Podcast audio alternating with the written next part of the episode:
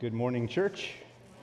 A special good morning to the kids who maybe aren't uh, normally in here for the sermon. We're glad to have you and uh, hope the Lord will give you the grace to, uh, to sit still and listen and to know that you are, especially, uh, to know that you are valuable members of, of our body here. We are thankful that you're with us. Um, let's pray. Lord, we thank you for your word. We thank you that it is living and active.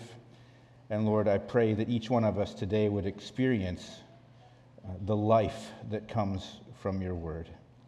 Lord, that you would do what no man can do through uh, his speech, no woman can do through her speech, but what only you can do through your word by the power of your spirit. Lord, be gracious to your people. Help us, each one, to hear what you have to say to us today, to believe it and, uh, and to respond in obedience. We ask this in Jesus' name. Amen. Well, over the last month, we, uh, through our Advent on Sunday mornings, we worked our way through the book of Ruth. And in the book of Ruth, we learned that in a very dark period in the history of God's people, God was still very much at work, not just to take care of the, the more immediate needs of uh, a couple of widows, but to make sure that eventually King David would be born, a king after God's own heart, and that through a promise made to David, eventually Jesus the Messiah would be born. And on Christmas Eve in the evening, uh, Tom uh, taught us from Luke chapter 1, where we learned that Jesus will indeed redeem Israel. He'll keep God's promise to David. Uh, he would save his people by establishing a kingdom. And in other places, we learn what that kingdom will be like. Um, there will be abundance for his people, there will be peace and justice.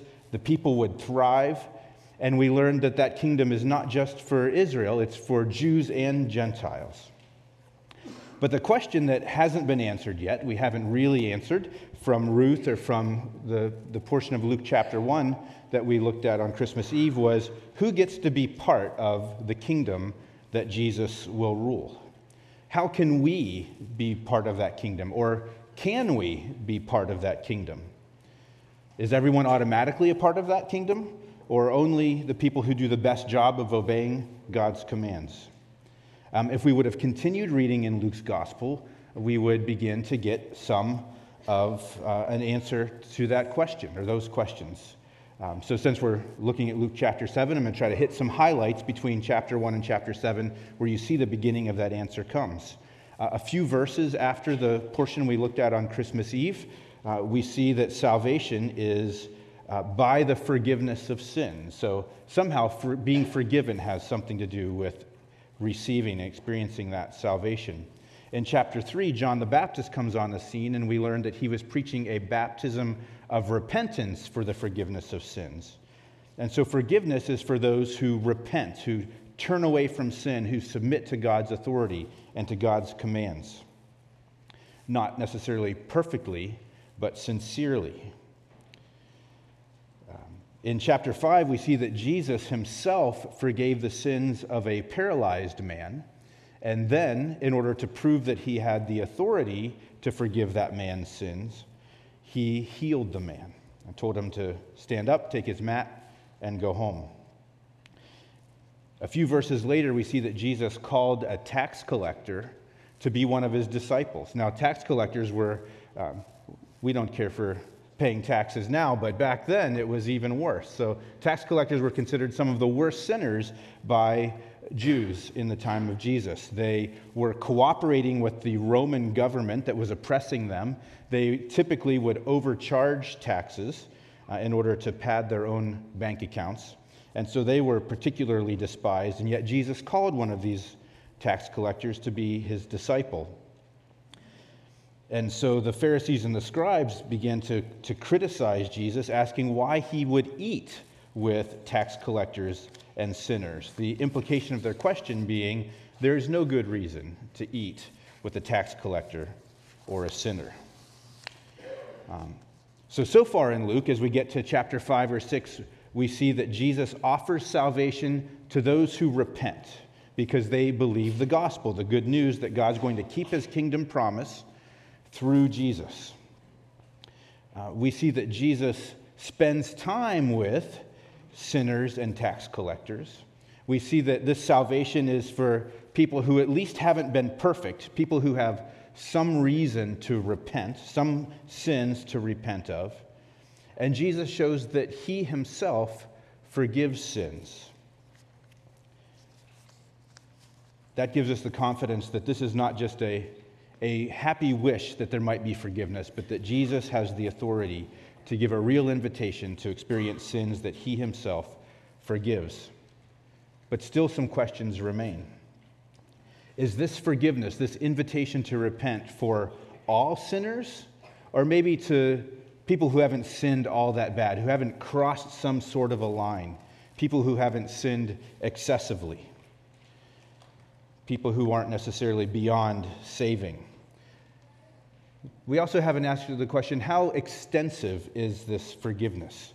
Are those who are included in God's kingdom, the kingdom that Jesus will reign over, uh, do they still owe something? Are they tolerated as members of that kingdom, but perhaps looked down on because they had to enter that kingdom through forgiveness?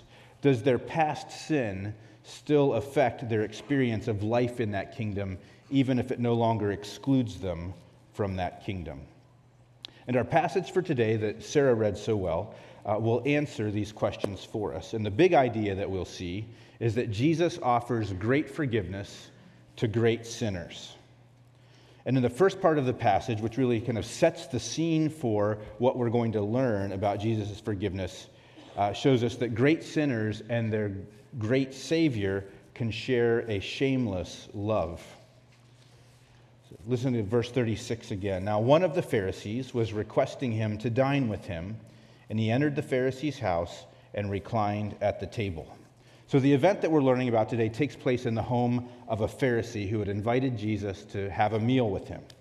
Now, Pharisees, we might, we, if we know the New Testament a little bit, think of Pharisees as hypocrites, but that's not how they were viewed in the time of Jesus. They were popular, they were influential among ordinary Jews. They were viewed as the people, the Jews, who were most committed to keeping the Old Testament law.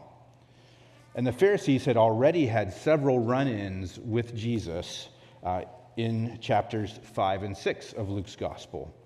Uh, when Jesus forgave that paralyzed man's sins, uh, he was accused by Pharisees as uh, a blasphemer because only God can forgive sins. Uh, as we mentioned already, they were grumbling about the fact that he was eating with tax collectors and sinners. And when Jesus healed a man on the Sabbath day, a day of rest, uh, Luke tells us in verse 11 of chapter 6 that the Pharisees were filled with rage and they were trying to figure out what they could do to Jesus. So the Pharisees already saw that Jesus was a problem that needed to be dealt with.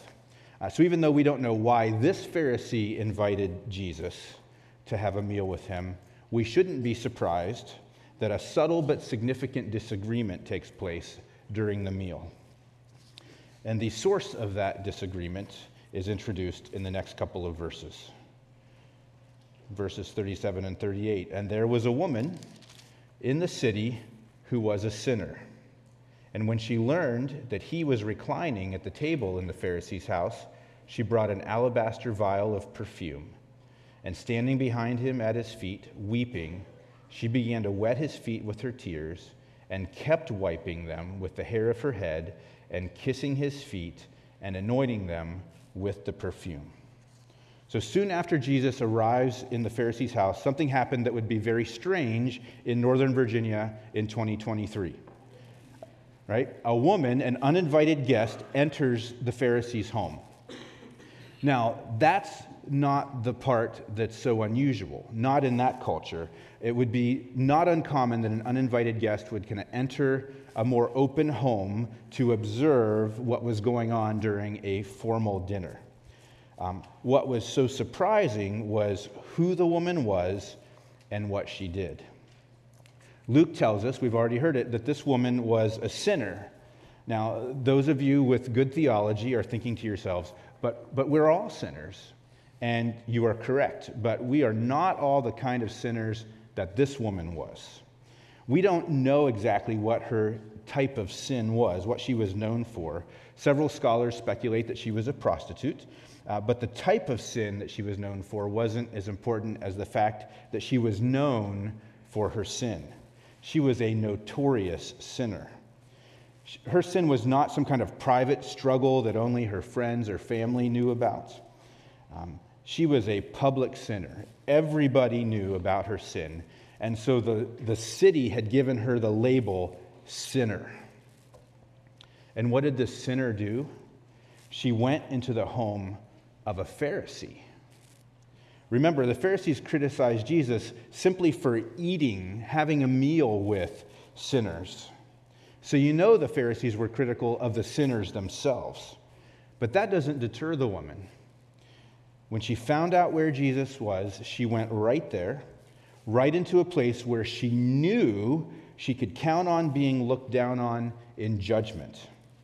But she didn't care. She was on a mission, and the mission was to show her love to Jesus. She was carrying an alabaster vial of perfume. Now, we don't know how big this vial was, but in John's gospel, we, we learn that a fairly small amount of this kind of perfume could be uh, worth a year's salary 300 denarii, 300 days' wages, thousands of dollars today. So, this woman on a mission brought some very expensive perfume with her. Now, meals like this one, I'm not going to act it out, you just have to, to picture it uh, people would lay on sort of a couch uh, with their kind of head and hands near the table where they could get the food and eat, and their feet were extending away from the table. Uh, aren't you glad I didn't act that out? So, uh, so the woman, she could not get close to the table, but she could get close to the feet of Jesus. And so she's either standing or kneeling by his feet, and she begins to weep. And Luke doesn't tell us why, but she also begins to wet his feet with her tears. That's not a couple of tears, right? To wet feet. Um, and then this woman who is so shameless to enter the home of a Pharisee despite her well known reputation as a sinner, she does something particularly shameful in that culture. She lets her hair down in public. Again, different culture. Um, she does it so she can wipe Jesus' feet with her hair cleaning them. She keeps kissing the feet of Jesus, and she doesn't seem to care at all what people think of her. She only wants to show her love to Jesus. Then she does something else very unusual. She opens that vial of perfume, and instead of putting it on the head of Jesus, which she couldn't reach, but that would have been much more normal, she pours the perfume on his feet. A year's wages poured onto Jesus' feet by this woman as she shamelessly expresses her love for Jesus. And before we find out how Jesus responds to this woman, we find out how the Pharisee responds. We see that the Pharisee is judgmental both towards the woman and toward Jesus. And we see this in verse 39. Now, when the Pharisee who had invited him saw this, he said to himself, If this man were a prophet, he would know who and what sort of person this woman is who is touching him, that she is a sinner. Here we see that simply by allowing the woman to touch and kiss and anoint his feet, Jesus opened himself up to criticism. The woman doesn't seem to care what other people think of her as she shamelessly shows her love to Jesus. And Jesus doesn't seem to care what others think as he allows her to express her love in this way. Everybody in town knew this woman's reputation, and Jesus had already been criticized for eating with sinners and tax collectors, so he had to know that the Pharisee was going to be critical of Jesus receiving this touching and display of love from this woman. But Jesus cared more about affirming this woman's love for him than he cared about avoiding criticism from a Pharisee. And so the Pharisee reasoned to himself, he was apparently just talking in his own mind, that Jesus must not be a prophet. Uh, so this man, the Pharisee, must have heard that Jesus might be a prophet. And so maybe his reason for inviting Jesus to dinner was to kind of check Jesus out for himself. Make sure you follow the logic of the Pharisee here. Uh, prophets should know what kind of people are touching them. Jesus is allowing a sinner to touch him. Therefore, Jesus must not be a prophet. But the, the unspoken assumption behind the Pharisees' logic is, that, is this no one who knows that a person is a sinner would allow that sinner to touch him. So the only possible conclusion in the Pharisees' mind was that Jesus must not know that this woman is a sinner. The good news for us is that there's another explanation. Jesus knows who we are, He knows what kind of people we are, but He doesn't run from us. He welcomes us. He calls us to repent of our sins, but He also welcomes us. So, what was inconceivable to the Pharisee, what was too shameful for him to consider, is that Jesus could fully know sinners and welcome them, and that he's not afraid of any criticism that he might receive as a result. So, next, Jesus is going to use a little story and a question to explain what was taking place as this woman shamelessly expressed her love for him. And here we see in the next section that Jesus changes great sinners into great lovers through great forgiveness. Now, as I read this, notice the irony uh, of what we're about to read. The Pharisee thought Jesus must not be a prophet because he didn't know that this woman was a sinner. Um, and now he's going to show that he actually even knows what this guy is thinking in his own mind. Verses 40 to 43. Uh, Jesus answered him, Simon, I have something to say to you. And he replied, Say it, teacher. A moneylender had two debtors, one owed 500 denarii and the other 50. When they were unable to repay, he graciously forgave them both. So which of them will love him more? Simon answered and said, I suppose the one whom he forgave more. And he said to him, You have judged correctly. So, in this very short story, two people had borrowed different sums of money. Uh, neither was able to repay their loan. Does anybody have a denarius, by the way? No? Okay. I'm not looking to borrow one that I can't pay back. That wasn't. No, so you might need to know how much the, these amounts of money are, are worth. So, a 500 denarii, 500 days' wages would be about 20 months of a, a working person's wages in that time period. 20 months. So you can understand why that would be a significant amount to be forgiven. The other person owed 50 denarii, so about two months' wages. Uh, still a large amount, even though not nearly as much as the first debtor. And then the moneylender does something very unusual. He simply forgives the debt of both borrowers. Now, don't overlook the fact that when the moneylender forgave these debts, it cost him something.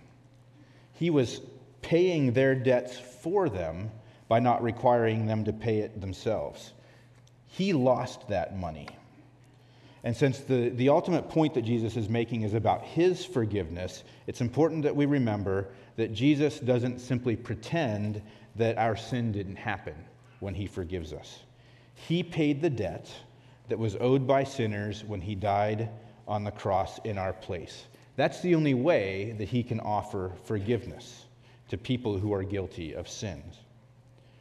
And at the end of this little story, Jesus asks, makes his point by asking the question. He asks Simon, we have a name for this Pharisee now, he asks Simon, which forgiven debtor will love the forgiving moneylender more? And Simon, perhaps because he understands where this conversation is headed, uh, responds a little uh, unenthusiastically. I suppose the one whom he forgave more. Jesus tells him that he responded correctly um, and makes the point those who are forgiven more will love the one who forgave them more. But then Jesus applies the point of the story and of his question both to the woman and to Simon. Verses 44 to 47. Turning toward the woman, he said to Simon, Do you see this woman? Of course, he saw him, right? That's where this whole thing started. He, he saw exactly what the woman was doing, but he needs to look at her from a different perspective. Do you see this woman? I entered your house. You gave me no water for my feet, but she has wet my feet with her tears and wiped them with her hair. You gave me no kiss, but she, since the time I came in, has not ceased to kiss my feet. You did not anoint my head with oil, but she anointed my feet with perfume. For this reason, I say to you, her sins, which are many, have been forgiven, for she loved much. But he who is forgiven little loves little. Now, Jesus' point here is probably not that Simon failed to show the common courtesies that he was expected to show to a guest. The point is primarily about the woman and what she did. Her shameless display of love, her great love for Jesus, is an understandable, a logical response to the fact that her many sins had been forgiven. This woman loved much because she had been forgiven much. So we know now that she probably had encountered, she almost certainly had encountered Jesus before this day in the Pharisee's house. She must have heard him preaching. She must have heard his invitation to repent of her sins, to be forgiven of those sins, so she can be included in that kingdom that Jesus is going to rule over. Um, she believed and she repented, so she had been forgiven. And because she was very much aware just like everybody in town was very much aware of how sinful she had been, she understood she had been forgiven a great debt, and she was therefore filled with great love for Jesus. Now, if you take a close look at verse 47, make sure that you understand Jesus' logic here. His logic is not that the woman was forgiven because she showed love for Jesus. That's the opposite logic of the parable, right? The point is that her love for Jesus is evidence of the fact that she had already experienced Jesus' forgiveness. For this reason, because she loved much, Jesus says to Simon, Her sins, which are many, had already been forgiven. But then Jesus does give a little subtle rebuke to Simon. Uh, Jesus had been contra- contrasting the, the, women's action, the woman's actions with the fact that Simon had given him no water, no kiss, no oil for anointing his head. So when he says, He who is forgiven little loves little, he seems to be suggesting that because Simon has shown no love to Jesus, he has not been forgiven at all. Now, it's not that Simon is not a sinner too, but Simon doesn't see himself as a sinner who needed to be forgiven what we see is that Jesus changes great sinners into great lovers, people who love him much by forgiving their many sins. Jesus' point is not that if you want to feel more love for Jesus, go be a great sinner for a while and then repent, receive his great forgiveness. That is not the point. Please do not take that application. Right? The reality is that we all have been more than sinful enough to need the kind of great forgiveness that leads to a great love for Jesus. So I did a, I did a strange thing in preparing for this sermon. Maybe it's a strange thing. It's not something I normally do. Um, I spent time thinking back over the ways that I've sinned in the past. Um, so that's a fun Christmas, uh, Christmas tradition to start, right? So now I am not nearly the jerk that I was when I was younger and before I was a believer. Just for one example, I was the guy who would ask other people what their SAT score was, hoping they would ask me what mine was so I could tell them I got a higher score. So no, most of you would not have liked me um, before I became a Christian. Um, so, but if I only think about the, the good things that God has produced in my life and forget how much He's forgiven me, I can fail to love Jesus the way that I should. So, um, here, here's what I want to do for you this morning. Well, here was my conclusion as I reflected on my sin, and I'm sure I couldn't remember all of them. Um, I'm more convinced than ever that in places like Romans 5 8, where God's word refers to those who have been saved as sinners, that that's accurate. Um, and I've never been more convinced that I have been forgiven much. So, now in the next one or two minutes, please promise me that you will not hear what I am not saying, okay? I am not about to try to talk you into thinking that you are someone worse than you really are or than you have been. But I do want to try and help you along towards having a greater love for Jesus by reflecting on the greatness of the forgiveness that you've received if you have repented and are a follower of Jesus. So I'm just going to share with you some of the questions. I'm not going to dwell on them. I'm going to share just some of the questions that I asked myself um, as I was trying to remember my own sin in order to pre- appreciate how much I've been forgiven. So, how often have our obedient actions been motivated more by how we want others to think of us than by a desire to please and honor the Lord? How often have we privately entertained thoughts that were prideful, lustful, bitter, jealous, unfairly critical, or angry? How often have we taken pleasure in imagining ourselves doing sinful things that we say we would never actually do? How often have we made excuses not to share the gospel because we want to avoid any awkwardness that might result in our relationships? How often have we explained away anger as being hangry, or lack of generosity as being frugal, or otherwise justified what is really a lack of faith in God and in his promises, or simply disobedience to his commands. Okay, I'm done with that. So you can reflect on that later as the Lord uh, leads you. But my hope is that we would all love Jesus more by realizing the greatness of his forgiveness, because our sins too are many even if they are not public like this woman's sins were. Those of us who have believed in Jesus and repented of our sins have experienced a great forgiveness that can change us from great sinners into great lovers of God. By the way, make sure you don't miss the fact that those who have sinned in extraordinary ways, like this woman, don't get a, a lesser version of salvation. At least one thing they get is a greater capacity to love Jesus. The only people who get something less are those who won't acknowledge how much they've sinned. At best, they get salvation with a decreased capacity to love Jesus. At worst, their desire to maintain their innocence will prevent them from being forgiven at all. So we've seen that one thing that makes Jesus' forgiveness great is that he forgives many sins, and he even forgives the kind of sins that could earn a public reputation for being a sinner. The final section of our passage shows us that Jesus' forgiveness is great not only because of what it pardons, but because of what it produces.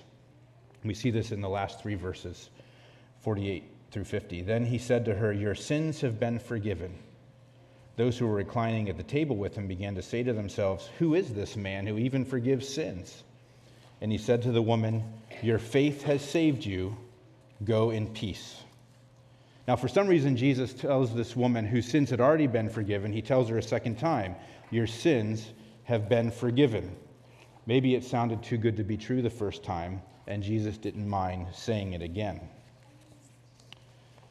Now, it's helpful to know that the, the word translated forgive, it shows up many times in the New Testament. It doesn't always refer to forgiveness. It's used in a lot of ways, and it includes things like uh, leaving an object behind, uh, permitting someone to do something, so giving permission, or even it, it's used to refer to someone divorcing his wife.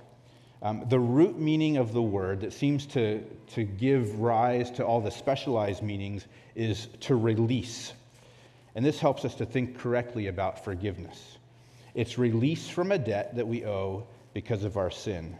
The debt is God's wrath and those who have believed in Jesus no longer owe that debt because Jesus paid it. Forgiveness releases us from any further obligation to pay that debt. So, the correct way of thinking about Jesus' forgiveness distinguishes it from some ideas that creep into our minds sometimes when we think about forgiveness. And so I think I, got a, I have a slide that shows kind of three ways of thinking about forgiveness.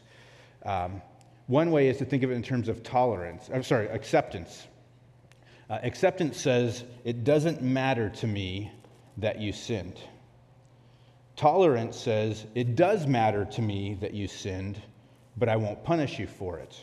But forgiveness, what Jesus offers us, would say something like this It used to matter to me that you sinned, but it doesn't matter anymore.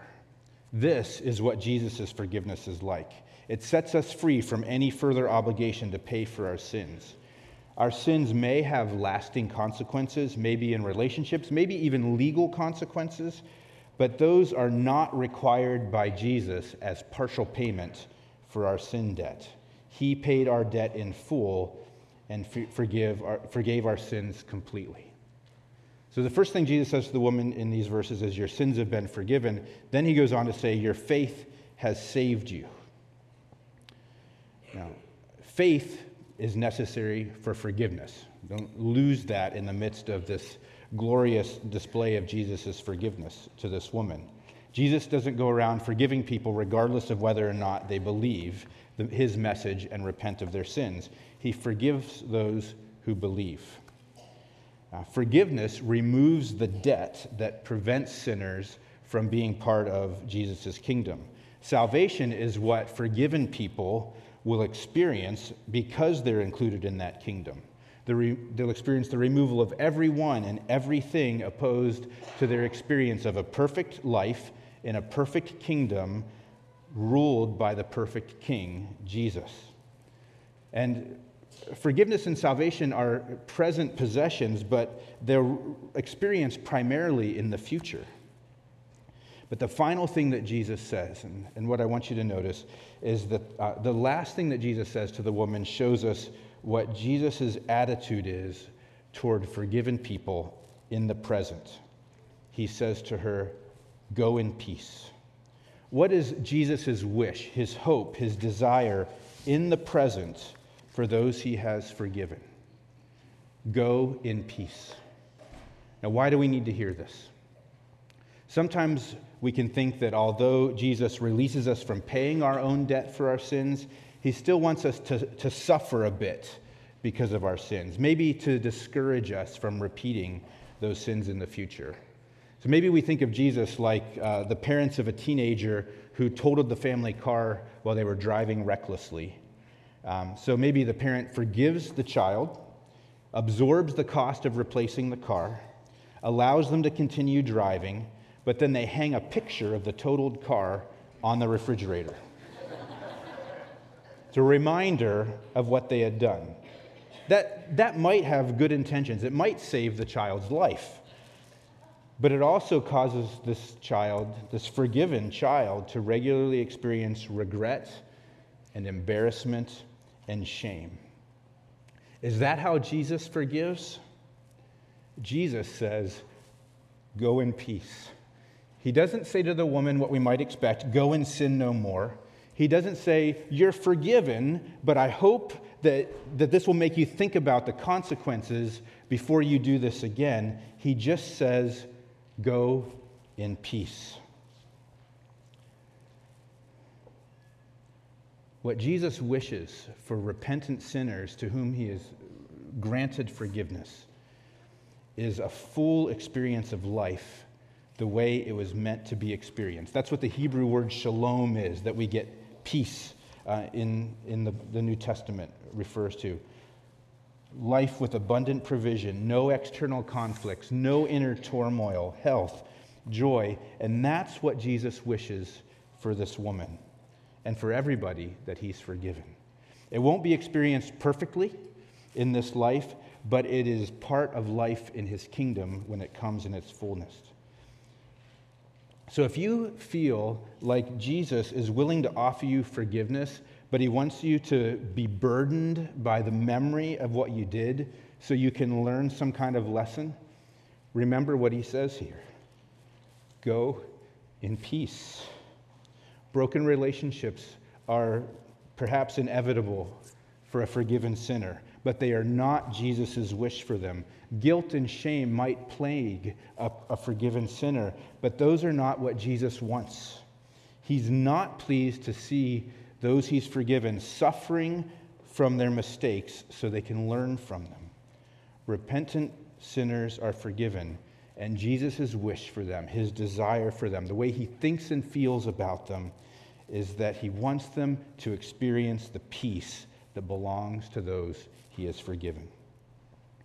If you feel shame because of your sin, and you've repented, experienced Jesus' forgiveness, but you still feel shame, and you think maybe that shame is something that Jesus wants you to suffer for some reason, remember that he says, Go in peace. He doesn't want you to carry around a burden of guilt or shame or regret or broken relationships. So if those things weigh you down, know that they're not a reflection of how Jesus thinks and feels about you. He says, Go in peace. And if you only carry them around because you think that's what He wants you to suffer a, a bit longer because of your sins, you can drop those things, leave them in 2023, and don't take them into 2024 with you. you your sins have been forgiven if you have repented and trusted Jesus. Your faith has saved you, and Jesus wants you to go in peace. So, as we consider the way that Jesus interacted with this woman and this Pharisee nearly 2,000 years ago, I think there are a lot of lessons that we can draw, but uh, there are just a few that I think are most important to point out today. First of all, if Jesus welcomes repentant sinners, so should we. Now, there's kind of two main ways that the church grows. One, we see it here on display very regularly. Children born into believing families grow up in the church, and at some point along the way, they repent and trust Jesus for themselves, and they continue to stay involved in, in the church. It should be one of the most normal things in the world. But also, one of the most normal things in the world should be that people with a sinful past who did not grow in church hear the gospel, accept, repent of their sins, accept Jesus' offer of forgiveness, and get added to the church, perhaps while still carrying around the reputation or other effects of the sins they've repented of and been forgiven of. And so, if Jesus is willing to embrace such a person, a repentant sinner, then we, also repentant sinners, need to prepare, be prepared to embrace them as well. A second thing we can take from this is that, that we should give up the illusion of that we are relatively sinless in exchange for receiving greater love for Jesus. And that's what I was trying to do uh, as I talked about my uh, mental exercise of re- remembering just how much I've been forgiven for. As I mentioned, if we try to maintain the, the belief that we don't need much in the way of forgiveness, at best, we, we are forgiven, but we have a very little love for Jesus. At worst, our desire to maintain our innocence may cause us to miss out on his forgiveness completely. So, if you've been trying to hold on to this idea that, that you're worthy, that you're not in need of forgiveness, don't miss out on Jesus' forgivenest. Inst- instead, receive forgiveness and a great love for Him. Acknowledge your sins, then repent of them, and then receive His forgiveness. Now, if you're more like the woman in the story and you're not under any illusion at all uh, uh, that you're not in need of forgiveness, um, then look to her example as a reminder that you've not sinned too greatly to be offered and invited um, to receive Jesus' forgiveness. Finally, uh, embrace the truth that Jesus spoke to the woman for her sake and for ours. If you've trusted Jesus and repented of your sins, those sins have been forgiven completely. Your faith has saved you, so you can look to the future with great hope and you can go in peace. Jesus has no desire, he takes no pleasure in you continuing to experience any negative effects of your sin. You can leave those things behind as you walk into the future in peace. Let's pray. Lord, thank you for your great forgiveness. Not just that you have a, a, disposition to forgive, but that you paid a great price on the cross so that we can be forgiven. And Lord, I pray that each one of us would, would hear from you what it is that, that we need to do in response. Lord, if we need to receive your forgiveness for the first time, Lord, I pray that each person here who needs to do that, you would give them the grace to do that. And Lord, I pray for those who have been forgiven but continue to be burdened, thinking that perhaps you're looking at them with displeasure. I pray, Lord, in the, in the name of Jesus, that you would set them free to walk into the future free of shame and guilt, embracing your full and complete forgiveness. In Jesus' name we pray. Amen.